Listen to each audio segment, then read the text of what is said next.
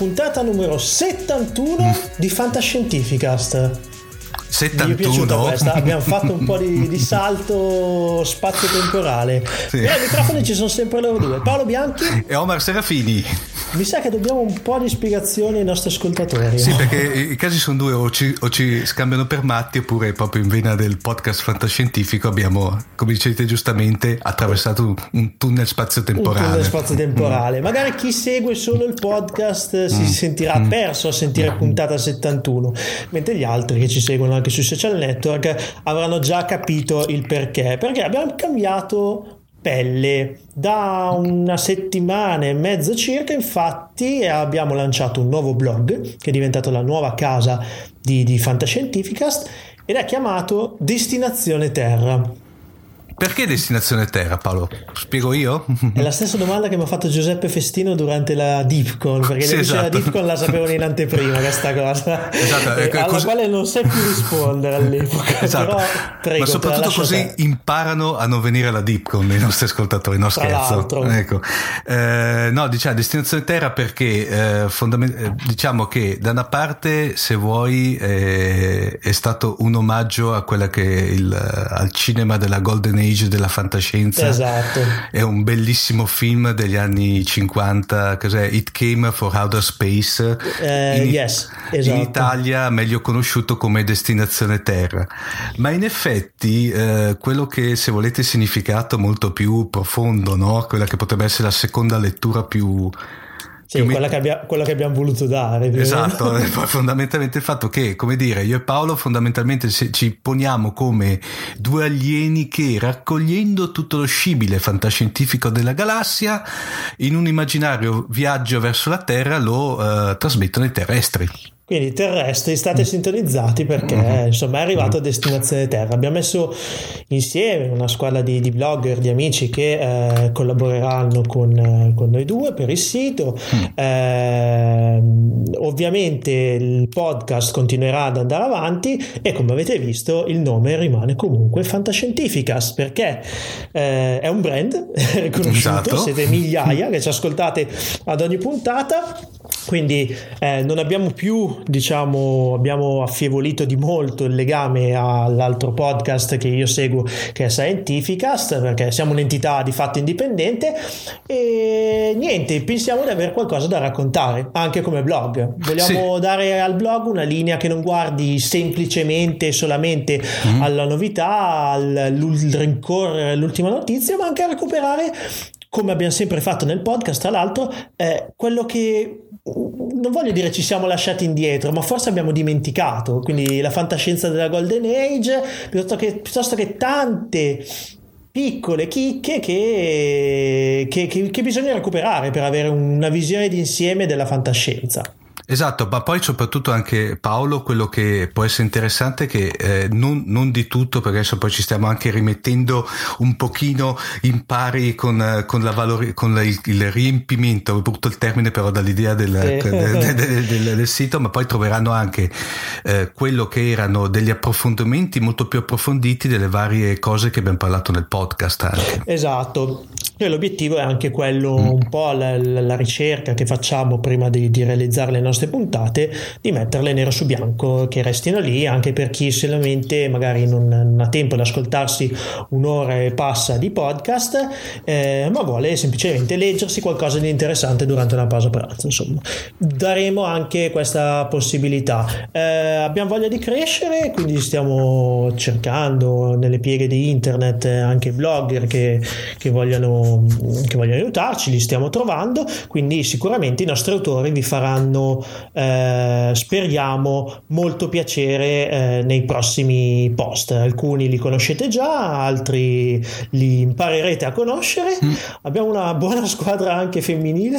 Cosa sì, questa volta è, esatto, siamo in minoranza. Siamo in minoranza purtroppo. In questo momento no, siamo in minoranza. No, no, purtroppo. No, scusate ragazze. Eh. Però sicuramente fa piacere, insomma, perché la fantascienza, come abbiamo spesso detto, è anche donna, io direi che per quanto riguarda almeno l'introduzione di Destinazione Terra di questa puntata possiamo piantarla qua, non sono tutte le novità.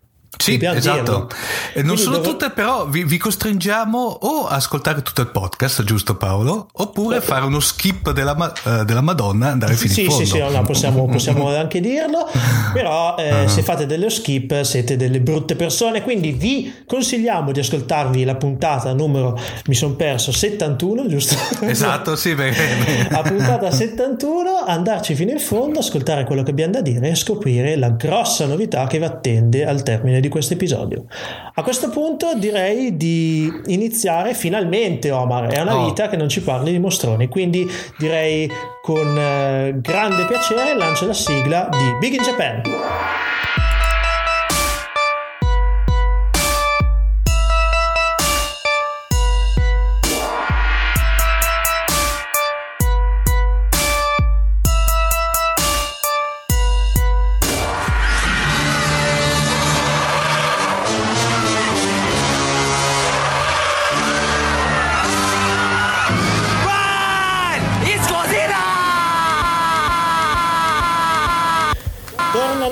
I mostroni o no forse, forse, questa volta no perché più che di kaiju questa volta mi sa che ci parli di un tokusatsu esatto giusto appunto Paolo si parlava di ripescare le chicche della Golden Age e cosa facciamo Paolo? Mm, questa puntata permettetemi una, una breve diciamo abbandoniamo i nostri amati mostroni e invece vi parlerò di un bellissimo film del 1959 ovviamente sempre diretto dall'ineffabile Shiro Honda, che eh, viene considerato Paolo Uh, a tutti gli effetti uno fra, sicuramente fra i migliori film di fantascienza mai realizzati in Giappone ma anche addirittura a livello mondiale.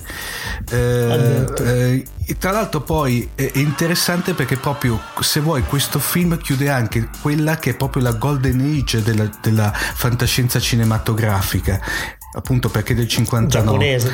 No ma anche direi eh, se vuoi anche secondo me proprio conclude in bellezza proprio la golden age in senso mondiale proprio della fantascienza ah, sì. Allora parliamo di eh, quello che è Inferno nella stratosfera. Eh, il titolo originale è Uccio dai senso che grosso modo vuol dire la grande guerra spaziale. E tra l'altro questo film è stato fatto come posso dirti Paolo sulla scia di un successo di un altro film eh, realizzato due anni prima, che era I Misteriani, di cui ne parleremo eh, in una delle prossime emanazioni di, di Big in Japan, che perché tanto lì c'entra un pochino più con i mostroni, non tanto, ma ci sono sempre.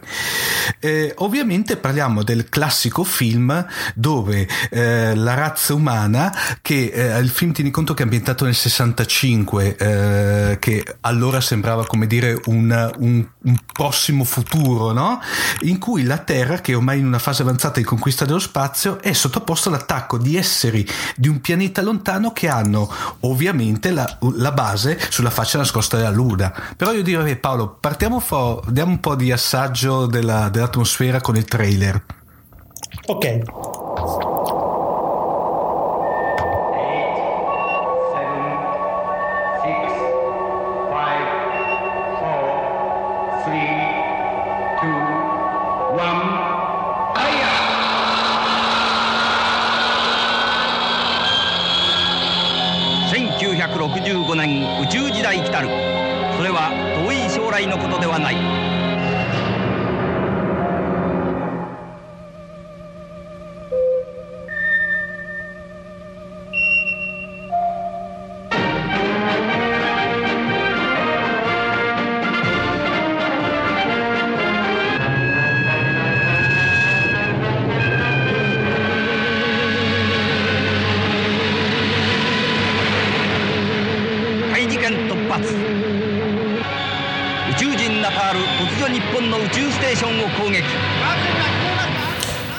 Di ritorno al trailer.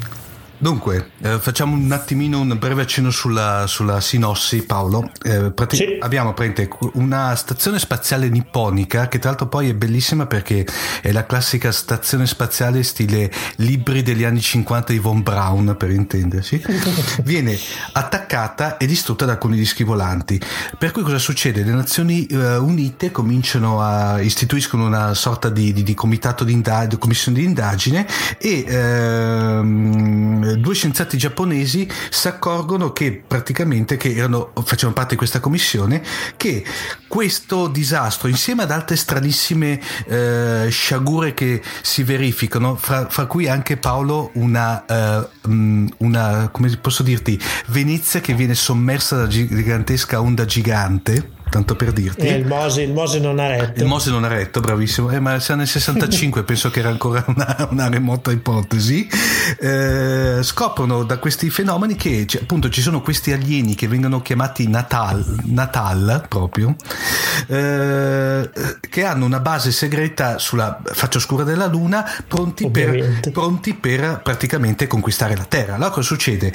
Eh, viene istituita questa forza d'attacco speciale che eh, ehm, eh, tramite la costruzione di due astronavi avveniristiche da una serie di armi eh, ovviamente classiche fantascientifiche, cannoni raggi eccetera eccetera che partono praticamente per eh, andare a, fare il mazzo agli alieni.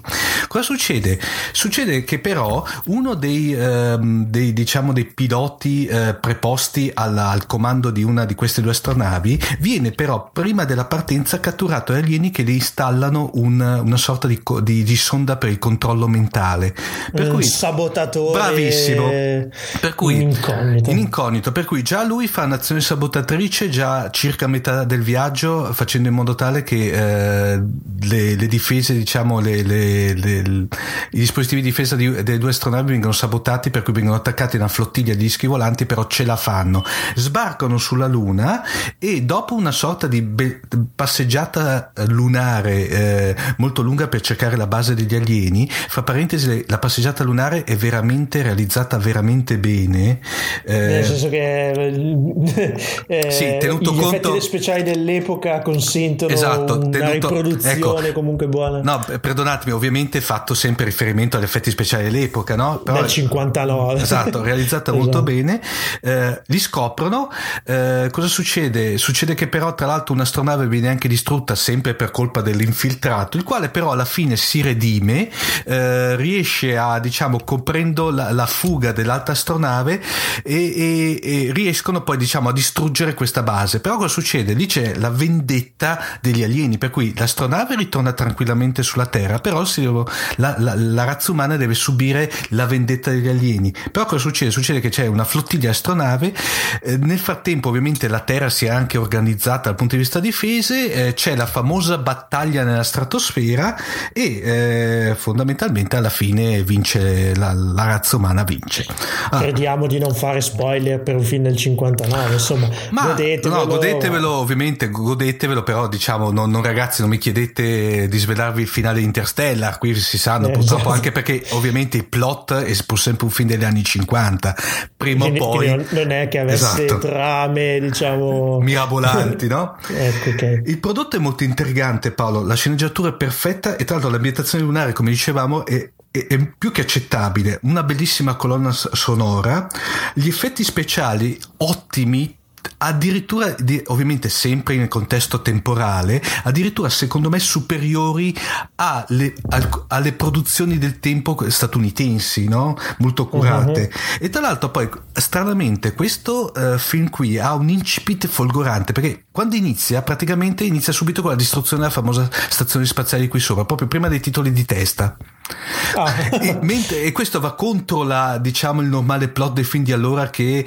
arrivavano all'azione prima con una serie diciamo molto permettetemi il tempo pallosa e lunga prima di arrivare in azione stessa.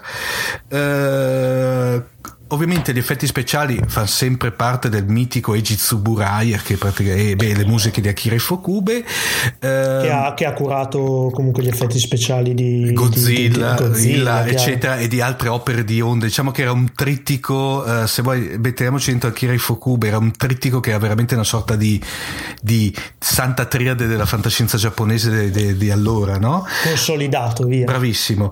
Eh, tra l'altro, soprattutto gli effetti Tsuburaya e in questo caso qui secondo me ha dato il massimo perché non era, ha dovuto svariare da distruzioni planetarie, eh, effetti speciali di astronavi, suoli lunari eccetera per cui proprio secondo me qui ha dato il, il, il, il massimo. massimo. esatto. Per quanto riguarda il cast eh, abbiamo un mm, nel ruolo di, di, protagonista abbiamo un uh, famoso come nel cinema nipponico e fascinoso Ryo Ikebe che potrebbe essere paragonato a, a un nostro a un attuale Keanu Reeves facendo praticamente i dovuti paragoni no? che tra l'altro però lavora molto bene eh, e tra l'altro poi eh, sempre per eh, diciamo eh, lo vedremo nel 77 su una sorta di remake grosso modo di Inferno nella stratosfera che è stato Guerra spaziale anche de, di questo film ne parleremo perché ci sono alcuni spunti in mente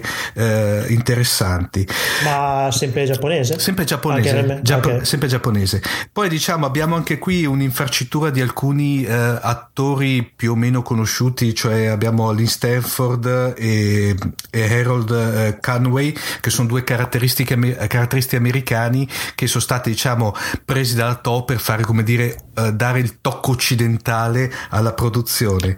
Come sempre hanno fatto, perché tra l'altro tante produzioni giapponesi hanno sempre tirato dentro per la giacchetta. Sì, diciamo, in certe volte attori. Paolo era più che altro, diciamo che in un certo senso, certe volte era per fare, come dire, per rendere anche dopo rivendibile il film. Sul mercato americano. Bravissimo. Okay. In questo caso, però, proprio eh, per, di, per, dare, per far vedere, dato che si parlava di Nazioni Unite, di una sorta di minaccia a livello mondiale, dovevano mettere qual- qualche figura occidentale. Mm, okay. E stranamente, tra l'altro, in questo film qui ah, c'è anche una discreta presenza femminile, no?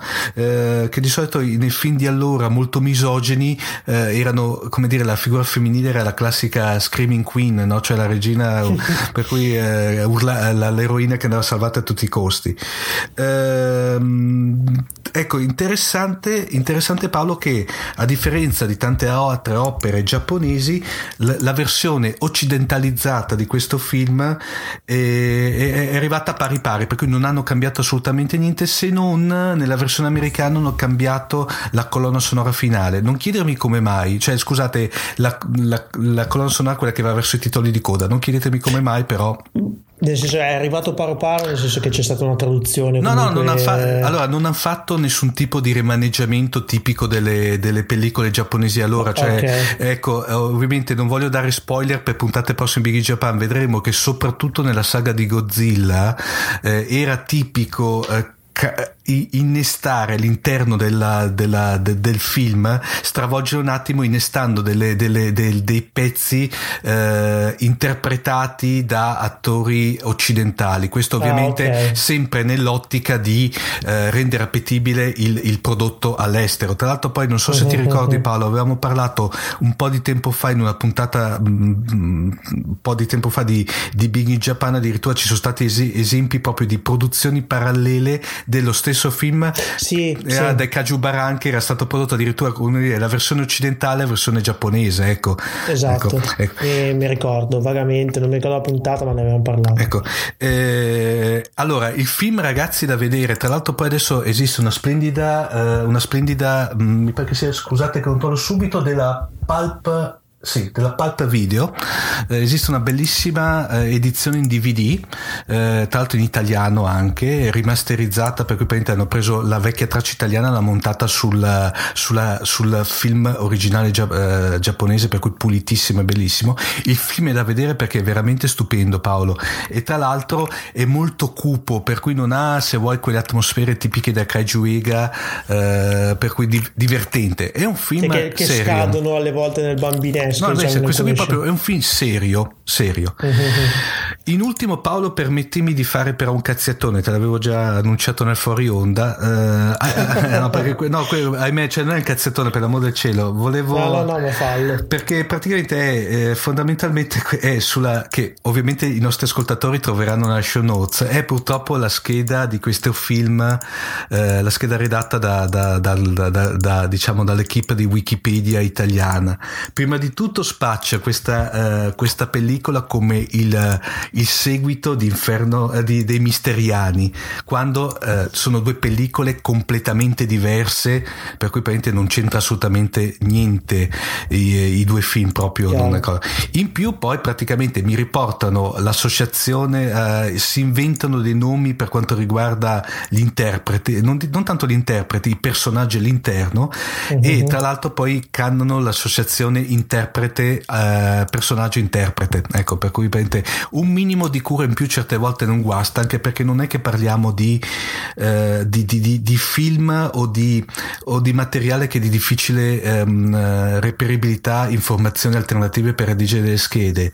Basta un attimino guardarsi intorno esistono fior di letteratura fior, fior di testi. Oppure al limite adesso scusa permettimi si legano la scheda su destinazione terra eh, esatto, quindi eh, tra l'altro mi hai detto che ci hai pure provato a modificare la, la scheda di Wikipedia ma, ma è stato Ciccia. impedito in qualche modo. Ok, quindi se qualcuno di Wikipedia Italia ci sta ascoltando, insomma metteremo la scheda e alcuni spunti dai quali potranno trarre ispirazione per sistemare un po' di castronate che hanno scritto su Destinazione Terra appena dopo la pubblicazione di questa puntata del podcast.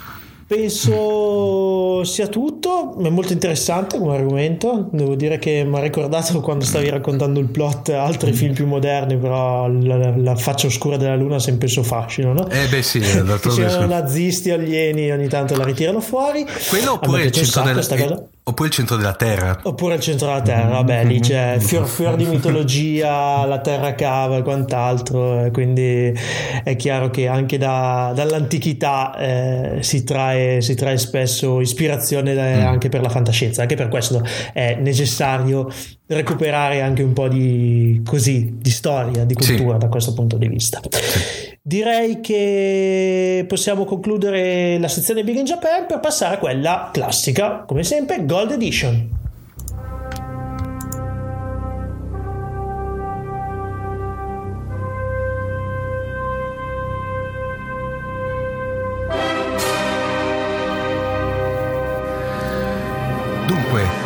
Anche questa volta nella settantunesima, perché eh, ribadiamo ancora nuova, il nuovo, il nuovo eh, standard di numerazione di fantascientifica, la settantunesima puntata, abbiamo però come sempre e ovviamente imprescindibile il nostro Cylon Prof. Ciao Massimo. Eccoci qua, buonasera. Mi sento un po' strano, sai come uno quando cambia come un serpente quando cambia pelle, eh. no? Eh, sempre serpente rimane, però la pelle è nuova e quindi eccoci qui, sempre fantascienza a tutto spiano in queste nostre produzioni, eh, ma il cambio di nome e di anche l'ampliamento, diciamo, di, eh, di tipologia di mezzi utilizzati per diffondere il verbo, spero che ci porti grande fortuna. Oh, spero anche io di sì sì. Poi tra l'altro anche, oh, come dire, questa volta abbiamo anche un po' una tua rubrica un po' particolare tinta di rosa, vero Massimo?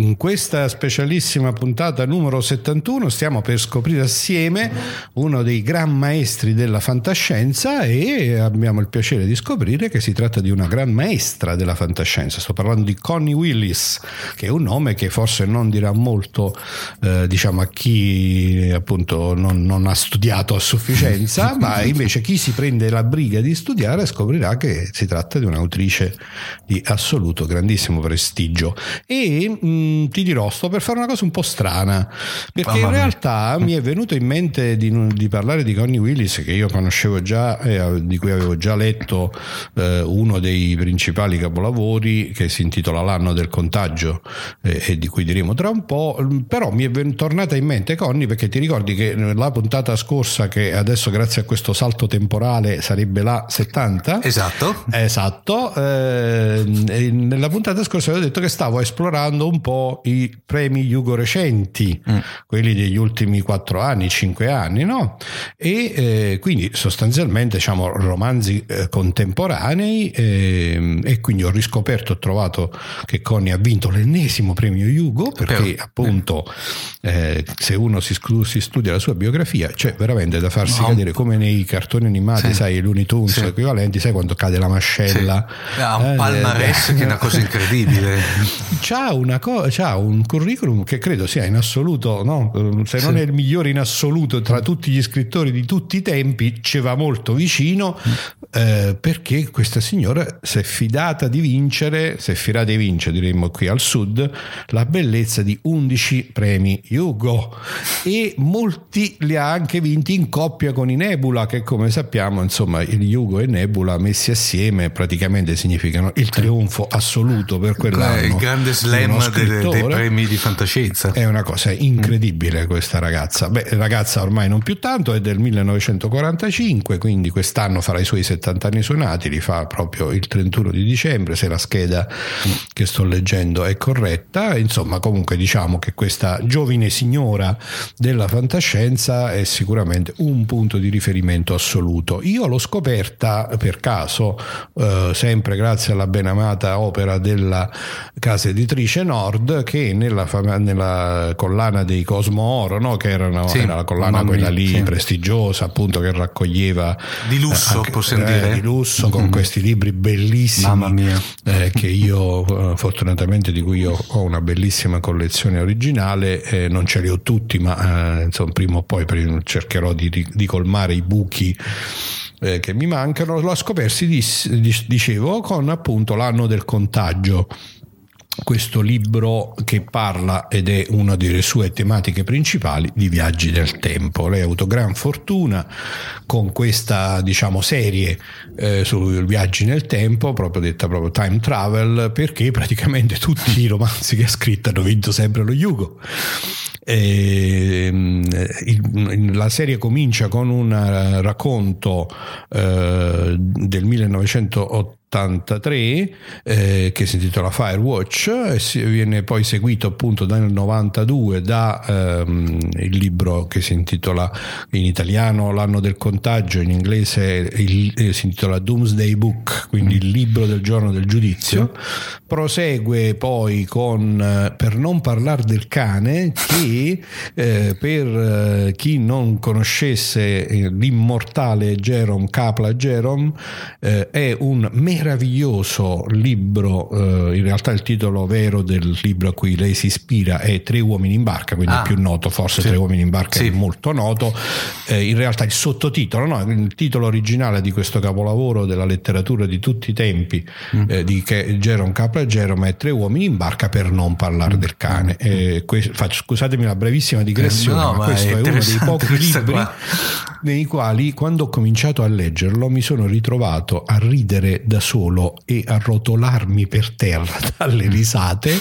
E la gente che mi guardava nella mia famiglia all'epoca no, che mi guardava con aria strana è uno dei libri umoristici, comici più belli di tutti i tempi.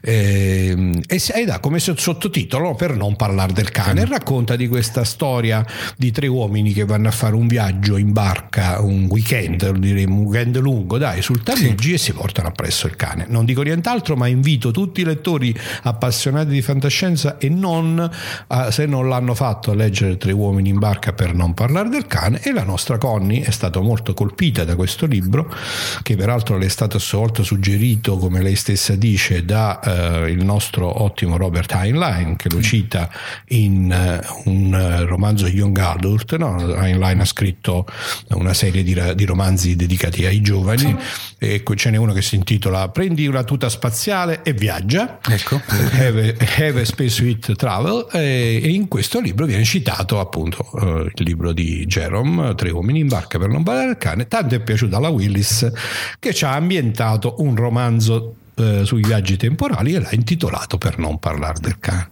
E infine arriviamo alla coppia, in realtà mh, qui c'è un'operazione commerciale eh, che eh, non mi è piaciuta e sto per fare una cosa per me insolita, parlerò molto male di un libro per parlare benissimo della sua autrice. Mm. Questo ultimo libro che ha vinto lo Yugo nel 2010 se non sbaglio comunque uno appunto degli ultimi due Yugo eh, in realtà è stato poi pubblicato come se fossero due romanzi distinti. Mm. eh, eh si intitola uh, Blackout or Clear che era il diciamo modo di indicare ehm, durante la seconda guerra mondiale ehm, nel, a Londra in particolare quando era il momento del coprifuoco mm-hmm si diceva blackout. E quando finiva? E quando finiva il coprifuoco era all clear, mm. tutto libero. Eh, quindi in realtà sono stati pubblicati questi due romanzi separati, blackout, all clear, ma è proprio letteralmente diciamo un, un trucco, un inganno editoriale perché sono un unico romanzo. Cioè cosa sarebbe prima parte e seconda parte? Bravissimo, sono prima parte e seconda parte, non ha nessun senso mm. prendere la prima parte senza la seconda. Io ci sono cascato, mi sono comprato quando ho scoperto eh, appunto appunto che c'era questo Yugo, mi sono comprato senza rendermene conto, Blackout, sono arrivato alla fine di Blackout e ho detto oddio, ma non è finita, rimane, proprio a metà la frase. Cioè proprio neanche okay. un cliffhanger. E quindi già proprio. diciamo questo non predispone me. E poi devo dire che Blackout All Clear eh, sono veramente stupito, anche questo appunto libro ha vinto la coppia Yugo Nebula, uh-huh. ma devo dire sono molto stupito perché per la verità invece l'ho trovato di una pesantezza inenarrabile. Allora veniamo a parlare parlare però bene adesso dell'autrice. Mm. Connie Willis, abbiamo detto, ha questo curriculum eccezionale, tutto meritatissimo, ha uno stile di scrittura molto particolare, lei è una di quelle che si documenta, no? cioè, ha un taglio quasi eh, giornalistico nella cura esasperata del particolare. Mm. Lei un, riesce a ricostruire un, il dettaglio delle storie che racconta con una documentazione accuratissima del periodo storico in cui le ambienta ambienta eh, in una maniera veramente eccezionale e riesce nello stesso tempo eh, a creare dei personaggi assolutamente interessanti eh, e a quindi anche far sviluppare delle storie assolutamente interessanti. Eh, con l'unica eccezione di Blackout or Clear, che come ho detto per me insomma, veramente è di una pesantezza inenarrabile.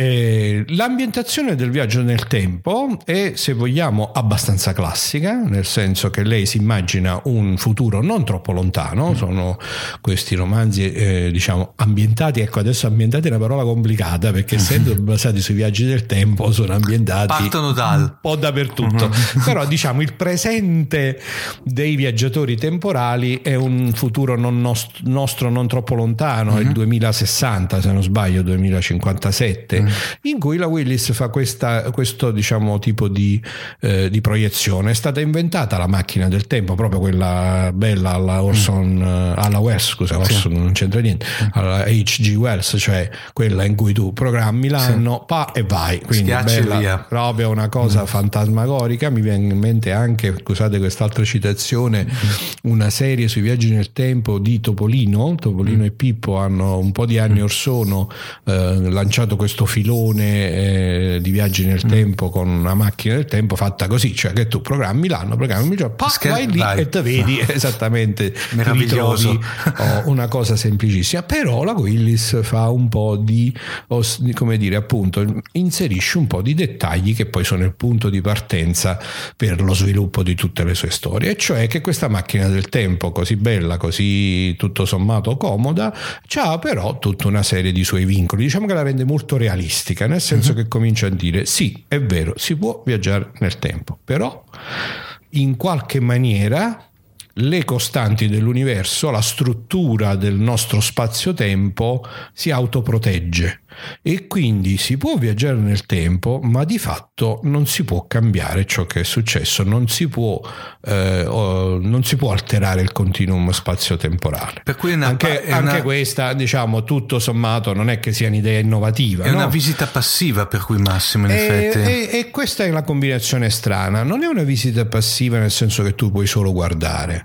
Eh, mm. Il viaggiatore temporale effettivamente si ritrova in quel periodo storico e a viverci come assolutamente in maniera completa. Il problema è che le sue azioni non sono in grado di alterare nulla, perché mm. anche se eh, effettivamente tenta di fare qualcosa che può cambiare la storia, come dicevamo prima, il continuum spazio-temporale si autoprotegge mm. e in qualche modo fa eh, evita mm. il paradosso. In che modo? Anche questo è interessante, eh, perché poi dà luogo a tutte le situazioni che la Willis sfrutta per costruire i suoi romanzi.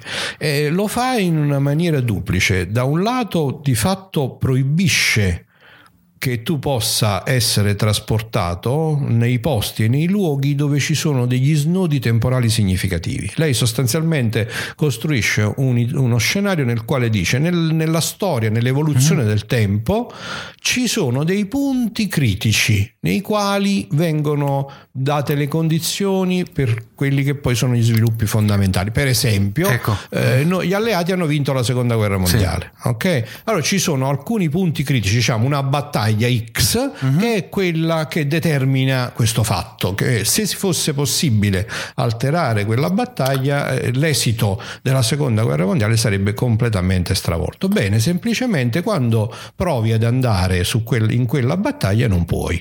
Ah. Non puoi come? Eh, non puoi nel senso che da un lato la macchina del tempo diciamo eh, ti, ti, oscura proprio dei, uh-huh. mi, viene, mi, viene, in mente bellissimo alla fine dell'eternità di, di aiuto Asimov uh-huh.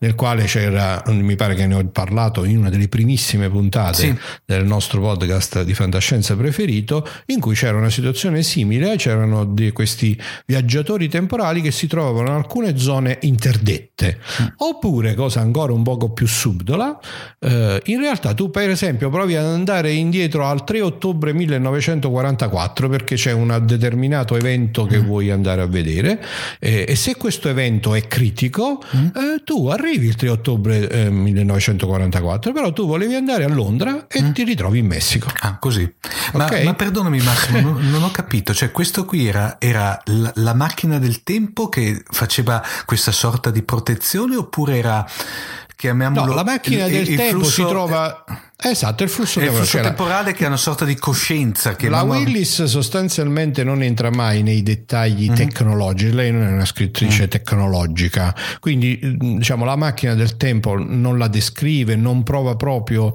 mm-hmm. eh, né a dare le basi scientifiche per lo sviluppo né a descrivere cioè, la tecnologia. È lì assodata come esiste. Realtà... Lei la descrive, anzi, sai, c'è, c'è l'operatore come se fosse sì. uno di questi, uno de, un nuovo radar, mm-hmm. che quindi è quello che ci sono sono tutti i preparativi, però lei non entra nei dettagli, eh, semplicemente riporta che la macchina poi funziona secondo questi vincoli che mm. abbiamo appena detto, per cui i, eh, l'altra conseguenza fondamentale è che di fatto la macchina del tempo non ha nessun utilizzo, tra virgolette, pratico.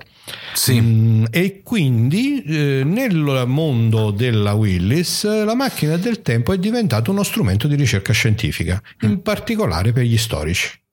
Quindi di fatto la macchina del tempo viene utilizzata essenzialmente dagli storici che viaggiano nel tempo per eh, accrescere la conoscenza da parte dell'umanità di come è andata veramente la storia in certi periodi. E il tutto è ambientato ad Harvard. Quindi mm. sostanzialmente la uh, Willis si è costruita questa serie di romanzi e di racconti intorno a questo gruppo di scienziati umanisti, gli storici, i quali progettano e pianificano di andare a vedere da vicino alcuni eventi particolarmente interessanti della storia dell'umanità e a causa di questi vincoli che ho appena descritto si ritrovano nelle situazioni più incredibili.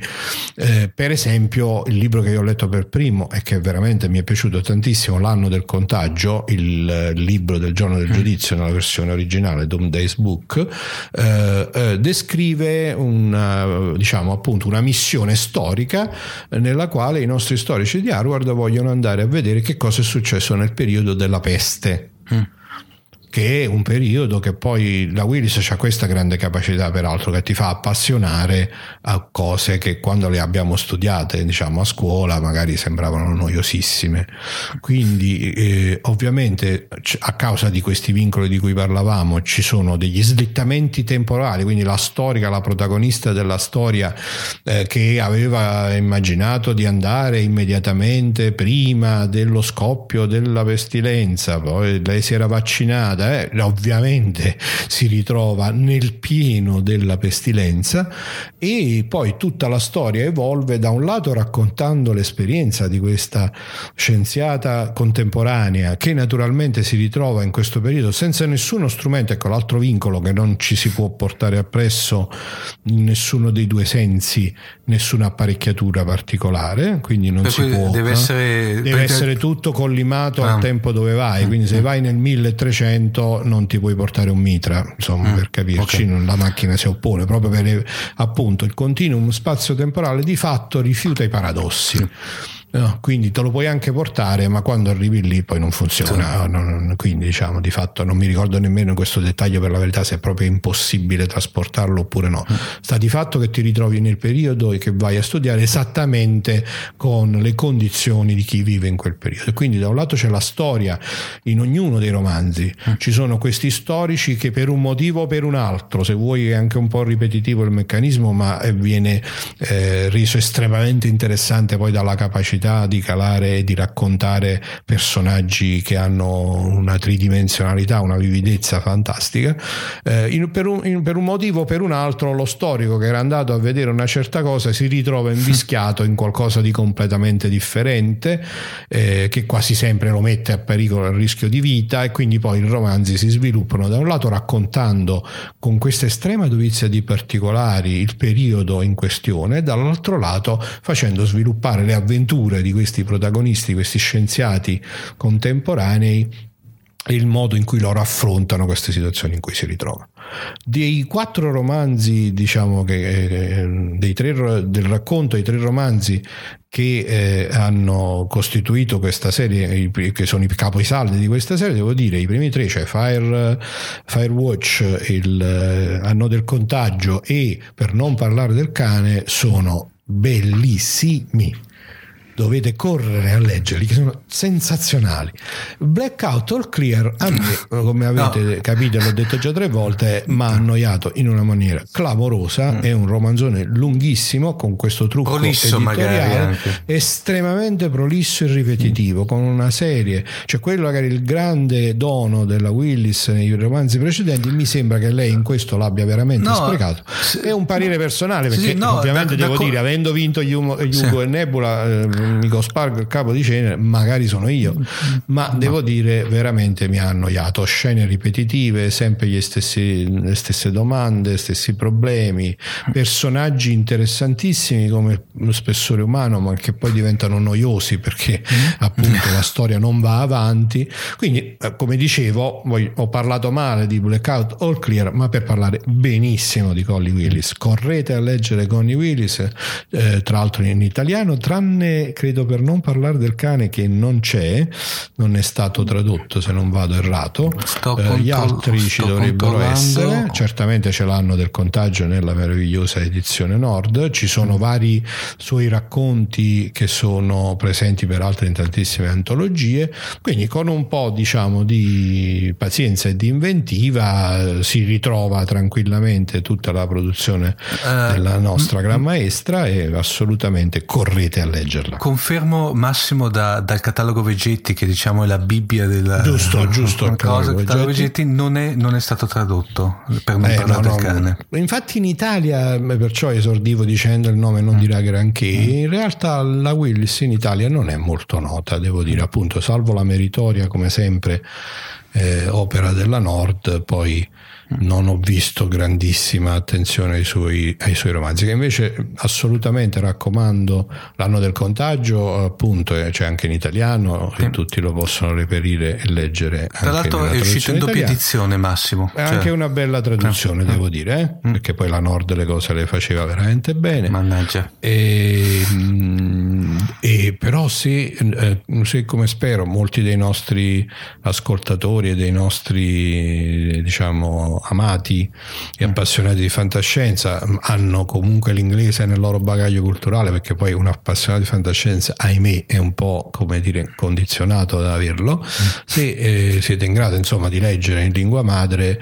To Speak Not uh, To Speak Not of the Dog, per non parlare del cane, è anch'esso veramente simpaticissimo, bellissimo, è ambientato in epoca, diciamo, dovrebbe essere in epoca vittoriana, mm, poi diciamo, non voglio dire molto della trama perché è divertente. Eh, Blackout or Clear, giusto ecco, per completare, dire, per... Eh, no, no, per dire qualcosa mo, che è anche positiva, in realtà è ambientato nella seconda guerra mondiale. Uh-huh e come dicevo, no? perché appunto blackout or clear sono i modi di indicare il coprifuoco e la fine del coprifuoco, sono ambientati nella seconda guerra mondiale e la parte interessante è la minuziosa ricostruzione eh, della vita nell'Inghilterra eh, assediata diciamo, dai bombardamenti tedeschi. Il romanzo copre tutto lo span dall'inizio della guerra fino alla fine, naturalmente con vari salti poi temporali, eccetera, eccetera quindi da questo punto di vista eh, rimane, diciamo, si vede mano, la mano del gran maestro della fantascienza. Uh, Blackout Clear, neanche lui io vedo che non neanche lui è stato o è stato tradotto in italiano? C'è stato... Mm, devo dire la verità, no, questo non l'ho guardato. No, perché sto vedendo poi... il Vegetti, ma il Vegetti non lo riporta. È recente, come dicevamo, sì. no? quindi poi mm. potrebbe anche non esserci mm ancora la traduzione perché insomma poi oggi ecco scomparsa poi ci vuole la Nord non mm. sappiamo a chi rivolgerci. Cioè, vabbè, c'è sempre Urania ma Urania come sappiamo ha una politica un po' diversa. Sì. E quindi poi questi eh, grandi premi Hugo non sempre trovano immediato spazio o cose di questo tipo. Eh, tra l'altro ho visto oh. che lei eh, alcuni eh, è spalmato un po' sull'Urania, un po' sulla eh, beh, su, e anche sulla Fanucci, anche, anche Fanucci eh, anche, la de- anche Delos anche. Eh, vedi, eh, perché forse i racconti mm. brevi, perché sì. lei poi ha vinto molto anche con i racconti, con i romanzi brevi, scusa, e con mm. i racconti, eh, che è molto brava anche in, no, questa, in questa, versione. Guarda, Insomma, è un'autrice, eh, non scherziamo, eh, cioè, non diciamo Golden Age per un fatto di mm. età, eh, sì. eh, però è, è assolutamente è una, uno, delle, dei, è uno, dei, è uno dei pilastri della, della fantascienza. No, ma adesso mi hai messo la, come dire la, la pulce nell'orecchio? Assolutamente sì. Corri, no, corri, a leggere l'anno del contagio so, eh. per non parlare del cane perché veramente mi, mi ringrazierai. Mm.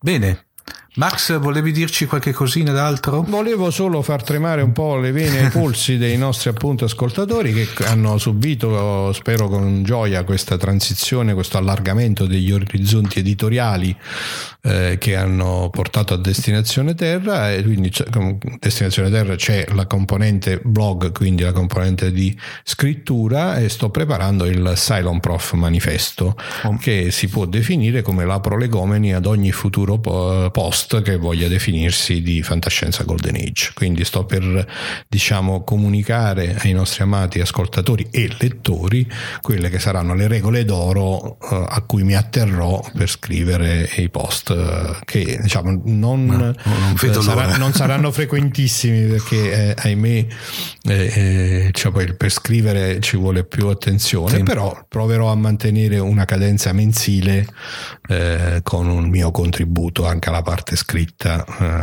eh, del, del, nostro di destinazione Terra. Max, le nostre porte IP sono sempre aperte.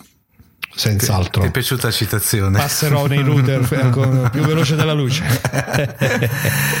Max, grazie ancora. Grazie a te come sempre e a tutti i nostri appunto ascoltatori. E salutami il resto dell'equipaggio nel, nel nostro viaggio intergalattico. E alla prossima. Alla prossima.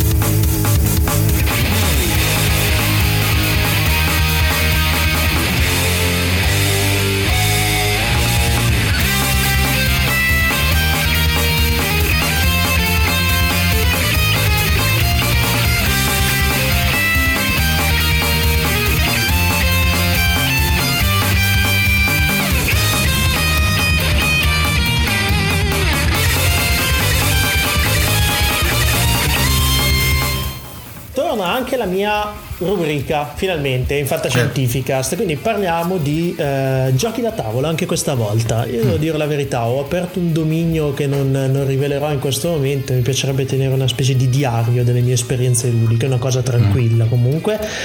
E poi riportarla anche un pochino su destinazione terra, qualche, qualche così, impressione dai mm. giochi che proverò. E ultimamente mi è capitato il mio amico Klaus, che saluto se ci ascolta, eh, ma è uno dei miei guru per quanto riguarda i mi ha fatto provare un giochino molto molto interessante, molto semplice, un gioco del 2014 che è stato pubblicato dopo un Kickstarter, quindi è stato finanziato direttamente da chi poi ha acquistato il gioco, ma il gioco è oggi disponibile su Amazon a un prezzo assolutamente popolare dai 10 ai 15 euro. Però... Si tratta di un giochino di carte molto semplice per due giocatori dai 12 anni in su, diciamo, che dura una ventina di minuti e si chiama Star Realms. Mm. Forse qualcuno l'avrà già sentito nominare, poi spiegherò il perché. Dicevo, il gioco è del 2014, il tipo di meccanica, ho detto che è un gioco di carte, è quello del eh, card drafting e del deck building. Quindi l'obiettivo del gioco è costruire un mazzo in grado di rompere le scatole all'avversario e fare molti punti, diciamo così, cioè mh, più che altro togliere i punti vita all'avversario.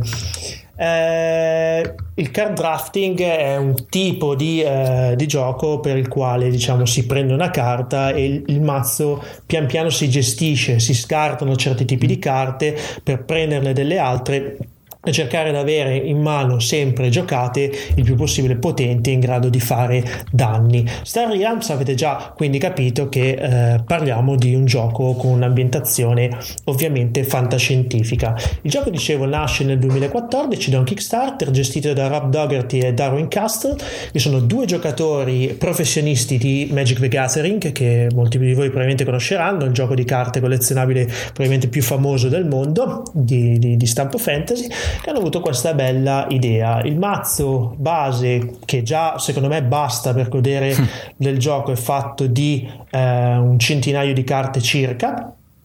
E eh, diciamo l'obiettivo è quello come dicevo di costruirsi un mazzo eh, in grado di eh, fare del male alla fazione avversaria.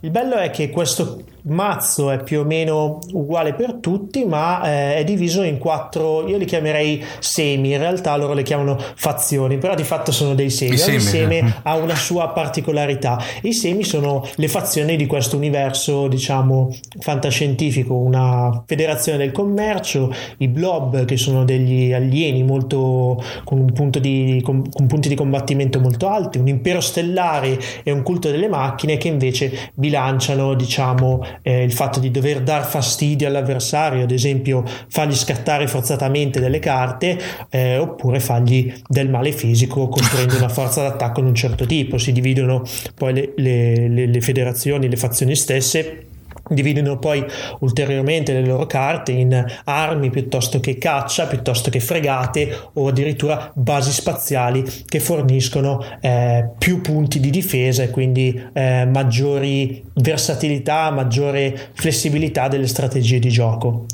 Eh, diciamo con questo meccanismo per il quale il giocatore a ogni giro pesca delle carte nuove e decide quali scartare e quali no, eh, si costruisce un mazzo eh, tale che eh, è possibile fare il mazzo decisamente a chi si ha davanti. All'ultima DeepCon c'erano alcuni che stavano giocando a questo gioco, io lo conoscevo già, però eh, l'ora si era fatta particolarmente tarda e non ho più l'età di fermarmi fino alle due a giocare, quindi sicuramente chi è stato alla DeepCon avrà visto Andrea e qualcun altro mm. giocarci in maniera abbastanza decisa. Un bel giochino sicuramente, il prezzo l'ho ripetuto, quindi non non è, non è assolutamente un gioco costoso sono disponibili ben quattro espansioni, ah, la lingua ovviamente è l'inglese, quindi ragazzi mm-hmm. qua vi serve la lingua inglese perché è stato tradotto penso solo in russo e in cinese, giustamente, sì, sono dei mercati emergenti e veramente grandi eh. per i giochi da tavolo.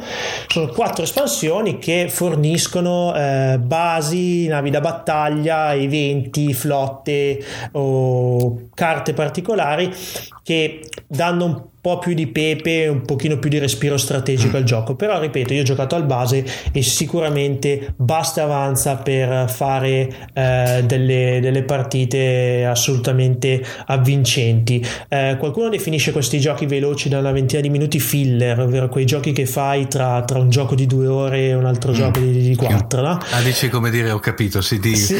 come dire decompressione. Esatto, mm. però diciamo che Star Realm secondo me si presta molto a un, una modalità da, da, torneo, cioè un gioco serio, nel senso che eh, prima di ingranare tutte le, le, le, tattiche che servono per eh, far fuori l'avversario ce ne vuole un po'.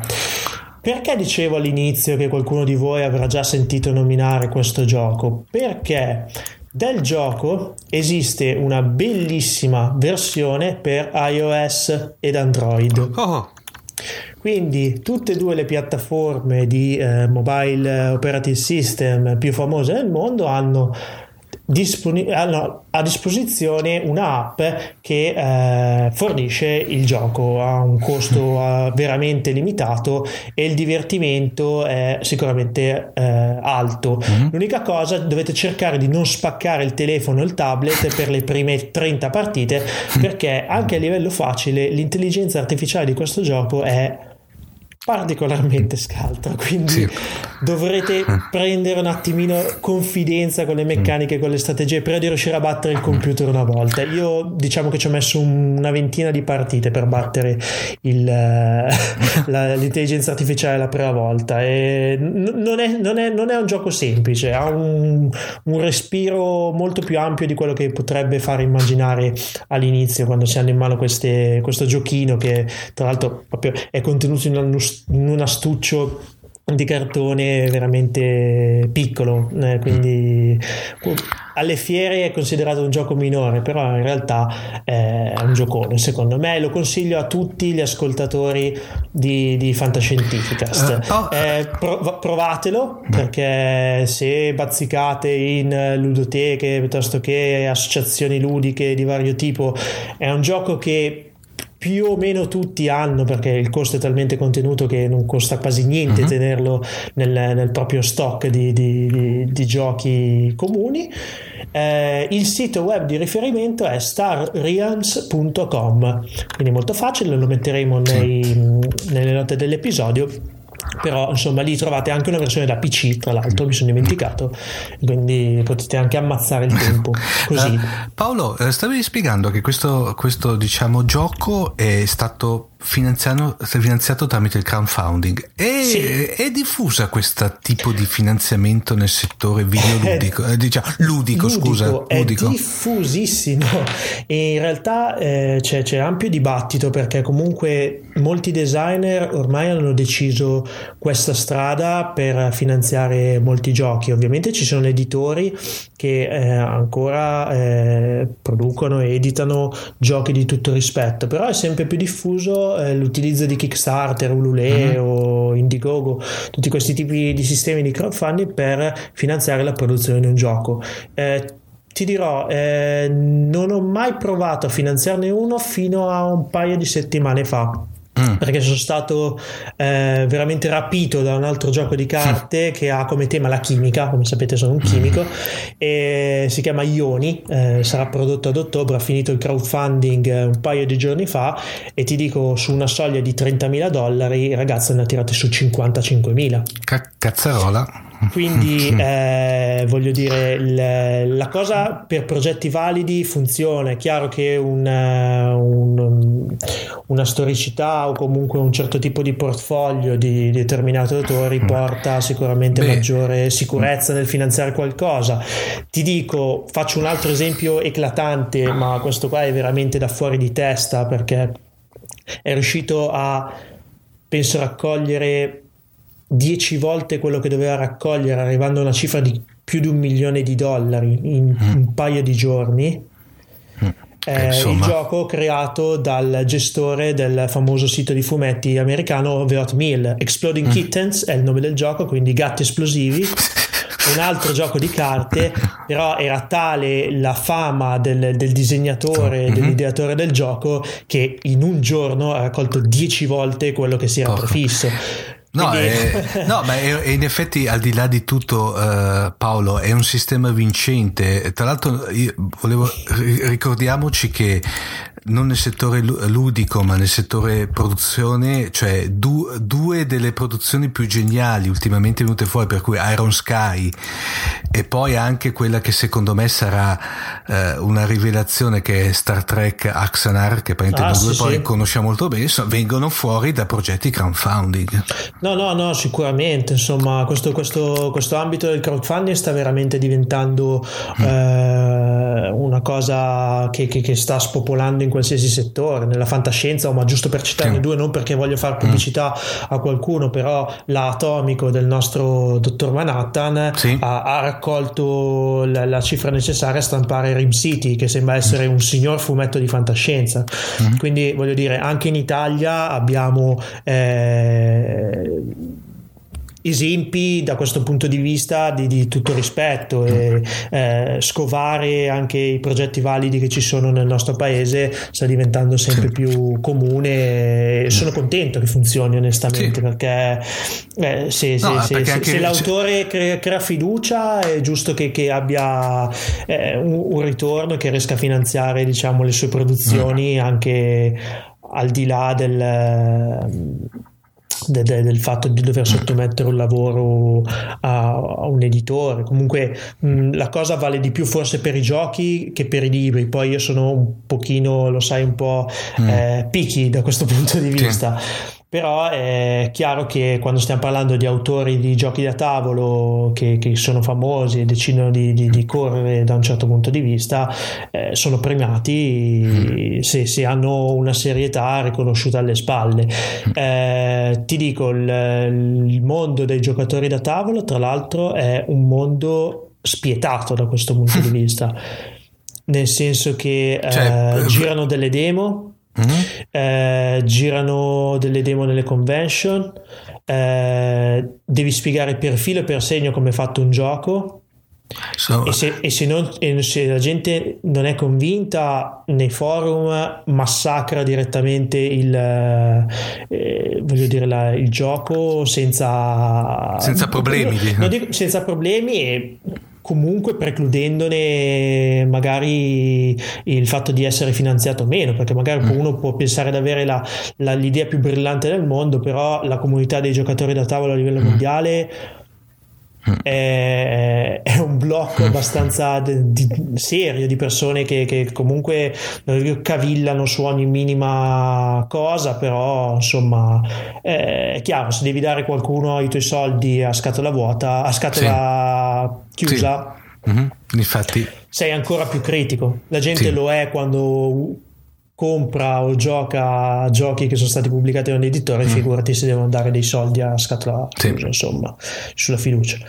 È un mondo interessante, poi sicuramente c'è qualcuno che lo tratta meglio di me in altri blog, però mi ha fatto piacere parlarne. Mm. E... Ripeto, eh, c'è anche tanta fantascienza che passa da Kickstarter e avremo modo di parlare sicuramente sì. di Axanar, ma anche di tante altre sì. cose.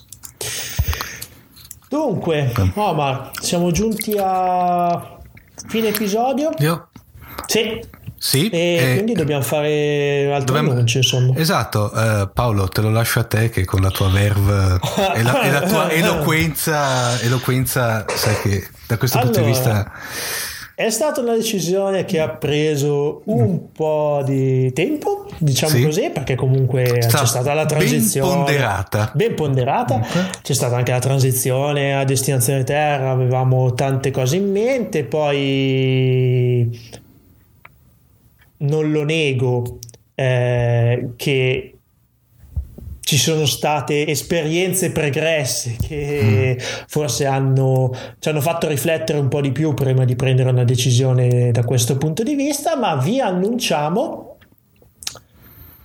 che... Eh, eh, Paolo, qui ci starebbe bene sotto la marcia di Guerre di, Stellari. Di Guerre Stellari, lo metteremo.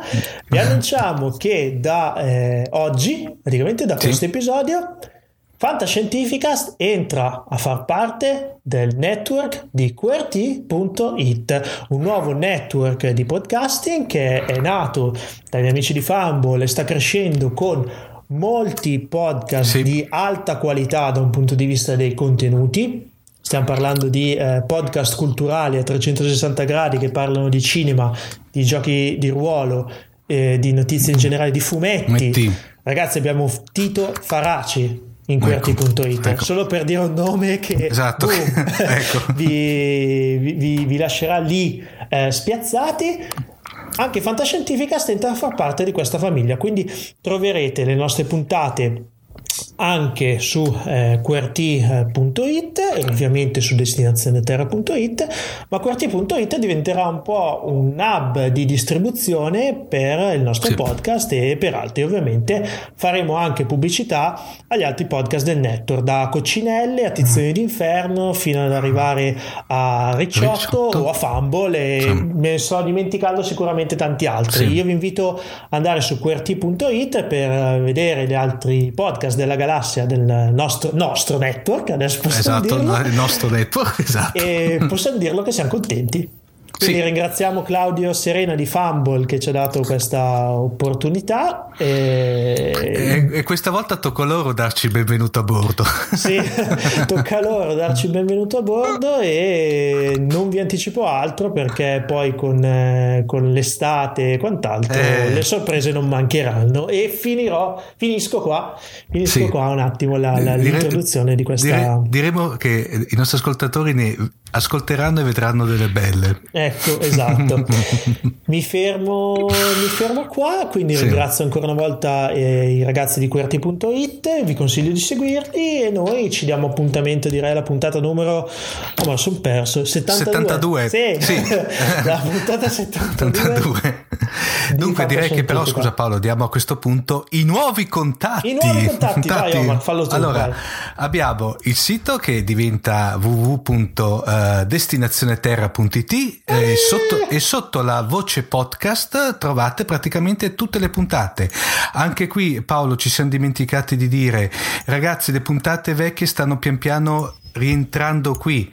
E tra l'altro il vecchio sito il, ve- il vecchio sito cioè che esisterà se eh, il vecchio sito che è fantascienza.it pian piano sarà svuotato chiamiamolo svuotato o quantomeno assimilato nella giusta denominazione da fantascienza da destinazione terra.it abbiamo collegato al nostro sito abbiamo la, la casella di posta elettronica che è diventata redazione chiocciola destinazione terra.it e poi abbiamo i canali social, eh, per cui abbiamo le due pagine Facebook, perché ahimè abbiamo due, ben due, dato che noi abbondiamo, abbiamo ben Grazie, due pagine. mamma Facebook che Grazie. non ci fai fare le cose che vogliamo no. ci obbliga a aprire due pagine. Comunque abbiamo la pagina Destinazione Terra e la pagina uh, Fantascientificast. Abbiamo ben due account Twitter, per cui abbiamo, e qui il bello è chiocciola DT, per cui Domodossola Torino Fantascienza con la F maiuscola e poi abbiamo la, la solita Fantascicast Google Plus non l'abbiamo ancora Paolo, però Google arriverà. Plus non l'abbiamo ancora, però cioè, adesso va bene mm. ragazzi, gestire account doppi già è difficile. esatto, Magari è Google molto Plus pesante. Per il momento lo evitiamo, forse anche Google Plus riusciamo a cambiare quello che già abbiamo, sì. quindi non, non scleriamo no, fino in fondo. Quello che chiediamo ai nostri ascoltatori è ancora un attimo di pazienza perché come vi ripeto la migrazione è stata letteralmente, è vero Paolo, è stata sì, veramente... E tra l'altro c'è stato un movimento fisico anche di cose, non solo di, di, di file e di byte. Esatto. E qui mi fermo. Eh, quindi insomma chiediamo un attimino di pazienza sì, a tutti, ma sicuramente apprezzerete quello che abbiamo da dire di nuovo. Sì. Direi che è tutto per questa puntata numero 71. Ci diamo appuntamento alla puntata numero 72. Tu Penso a questo punto tra un, tre settimane perché io tra lavoro e viaggi. Uh. Sì Giappone. Eh... Eh beh, c'è, anche, c'è, anche, i viaggi del sottoscritto, eh, per cui... ci, ci, ci, non ci sentiamo per un po', almeno nella forma, diciamo, di, di puntata lunga e multi multidisciplinare. Esatto, magari qualche puntatina breve la metteremo nel feed. È tutto, vi salutiamo tanto. Ciao! Ciao!